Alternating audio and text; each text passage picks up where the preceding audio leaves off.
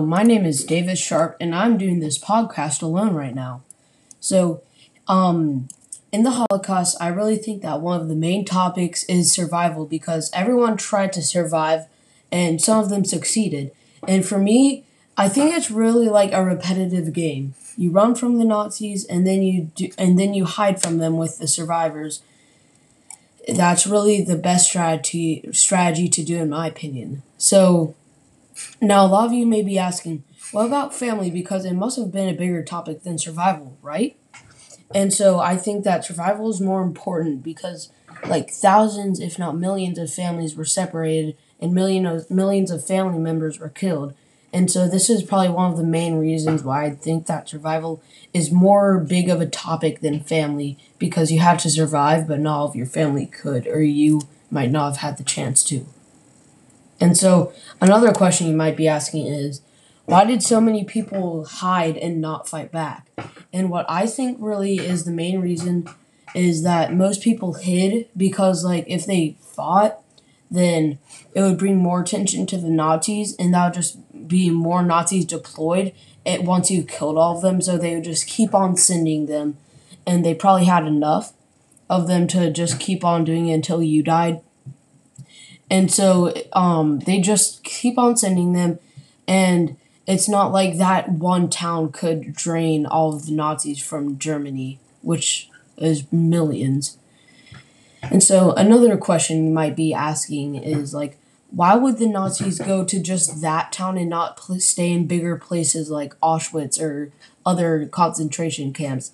And I think that like most of the Nazis would probably stay at their positions and they would just have to recruit younger people to fight for them if they didn't have enough because if they started to like get worried about how many troops they had then they would start to maybe like lowering the age from like 18 to back to like uh like 16 or 15 or 14 and if like the, town somehow does drain them of the entire Nazis, which is pretty much impossible, then, well, that would probably be the end of the war, but let's just say that they're in a different scenario, like where they have limited guns and stuff like that. Really, in my opinion, I would go back to hiding instead of like having to fight them.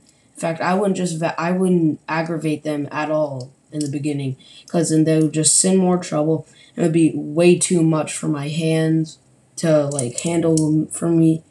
And it's just like crazy.